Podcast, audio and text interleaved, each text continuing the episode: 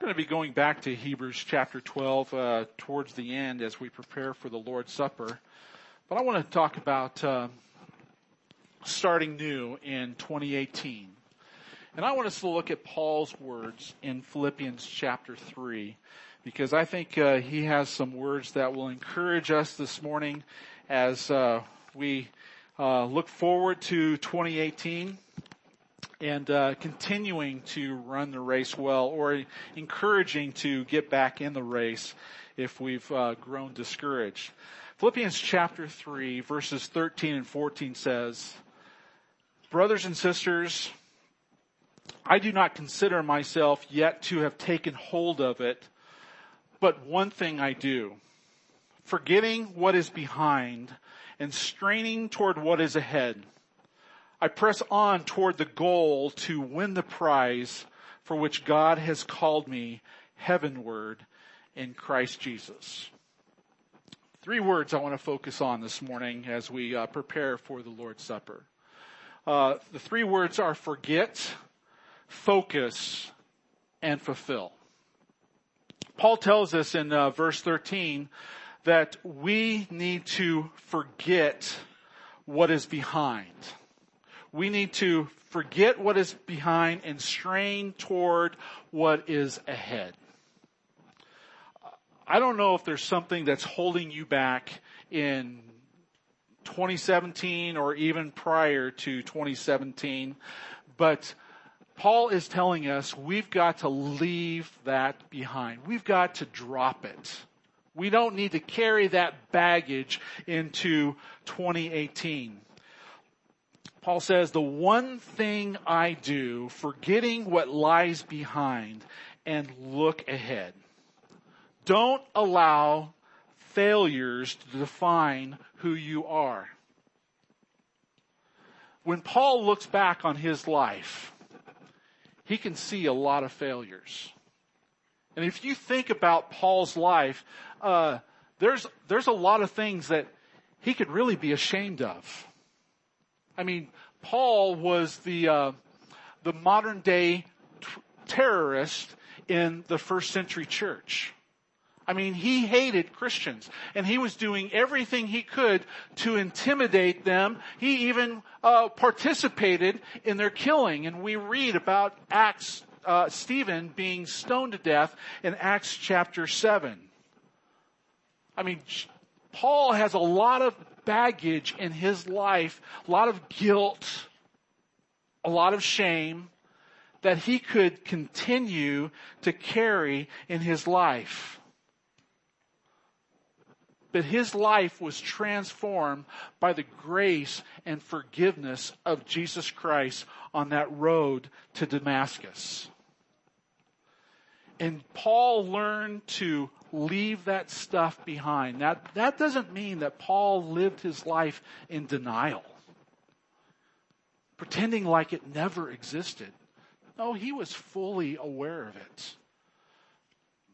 But he knew that God's love, God's grace, and God's mercy far exceeded his own sinfulness.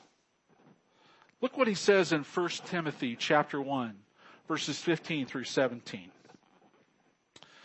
He says this, here is a trustworthy save, saying that deserves full acceptance. Christ Jesus came into the world to save sinners of whom I am the worst. But for that very reason, I was shown mercy so that in me, the worst of sinners, Christ Jesus might display his immense patience as an example for those who would believe in him and receive eternal life.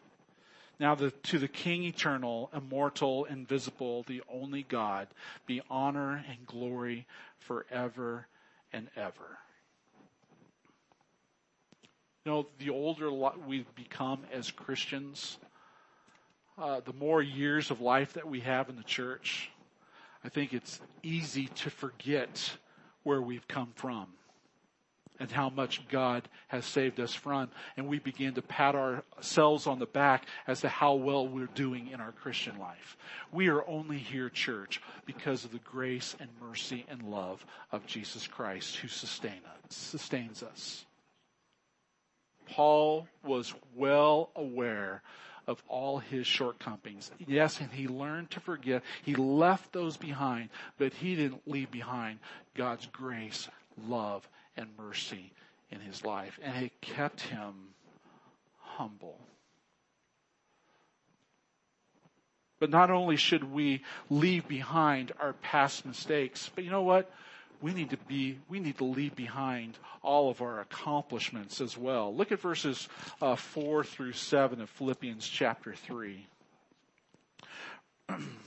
This is what Paul says about himself. For I myself have reason for confidence in the flesh also. If anyone else thinks he has reason for confidence in the flesh, I more. Circumcised on the eighth day of the people of Israel, the tribe of Benjamin, a Hebrew of Hebrews as to the law, a Pharisee, as to zeal, a persecutor of the church, as to righteousness under the law, blameless. But whatever gain I had, I counted as loss for the sake of Christ. You know, these are things that, you know, Paul did in the flesh that he's not, he's not proud of in his relationship with Christ.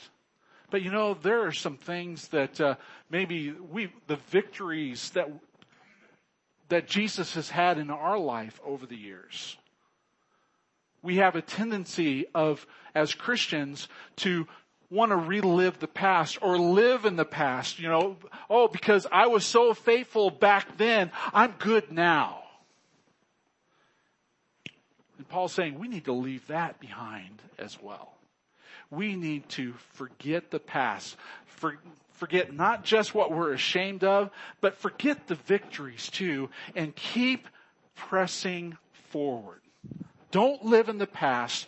Look ahead. So forget the past. And again, be grateful for God's grace and mercy in your life. Romans chapter 1 verse 16, we're well familiar with that verse. Paul says, For I am not ashamed of the gospel because it is the power of God that brings salvation to everyone who believes. Paul knows the transformation God did in his life. And because of that transformation, he wants to share that good news with everyone that he comes in contact with. Not only are we to forget, but we need to focus ahead. It's good to be, look back and be reminded of God's grace and mercy. It keeps us humble. But we need to be looking ahead. You know, I've mentioned this before about drive, driving an automobile. When you're driving your car, are, are you looking through your windshield uh, window or are you looking in the rearview mirror? Let's bring up that picture, Steve. what if we spent all our time driving a car looking in our rearview mirror? Would that be very safe? No. We need to be looking ahead of what's in front of us. And some of you spend a lot of time looking in your rear view mirror. And I know why you're looking in your rear view mirror. Because you're going too fast. And you're wondering if a highway patrol officer is on your tail.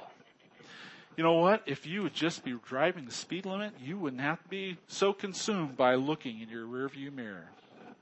But God wants us to look ahead. Oh, he wants us to be observant of what's in front of us. Yes, we should um, glance at our rearview mirror occasionally, and when it comes to our past, yes, we should glance at our past, be reminded of God's grace, love, and mercy. But we need to be looking forward. Paul says, uh, Philippians chapter three, verse uh, thirteen. But one thing I do, forgetting what forgetting what lies behind and straining forward to what lies ahead. This was Paul's motivation. Keep looking forward. Don't bask in the past. Don't bask in your, your past victories. Don't live in the past. Keep pressing on. Keep looking forward. That is our future. So let Paul encourage you this morning. Don't drag the past into 2018. If your life is in Christ, you know what? The blood of Jesus has covered all your sin. You don't have to live with guilt or shame. It's been nailed to the cross. And you can leave that behind and enter 2018 free. Now again, it's a race. And you gotta outrun the devil. And the, the devil has set those traps, hasn't he? But you know what? Jesus has defeated every one of those traps. Keep pressing on. Don't give up. Look to Him each and every day. So forget the past, look ahead, focus on what's ahead, and number three, fulfill the goal that Christ has for you. And the goal is Christ. Christ, church, is at the finish line. And Christ is there cheering you on. And there are people, loved ones who have gone before you. Saints of scripture, as well as loved ones, family members of this church who have gone before us. And the Bible says that they are in the grandstands of heaven cheering us on. I want to think that they, they see us. I'm not sure, I'm not sure if they see us. I think if they saw us here in Ridgecrest, it would be a little bit discouraging. You know, but I think Jesus is so all consuming that their attention is just totally focused on Him. But you know what? Their faithfulness, the life that they lived here on earth is a way of cheering us on that they were faithful. We can be faithful. Their testimony, their life, the life of the, the Old and New Testament saints are an encouragement to us to not lose hope. And so I want us to just close 28, 2017 by remembering what Jesus did for us. And Jesus doesn't want us to take this supper, remember um, his sacrifice. He doesn't want us to take this communion in an unworthy manner. And so I want us to just spend some time quietly preparing our hearts. And there's a couple verses that we're going to uh, put on the screen. And uh, I want you to meditate on those verses. We're going to spend a little bit of time with each one. And I want you just to focus on the words of Christ and believing Him and preparing yourself as we participate in the Lord's Supper.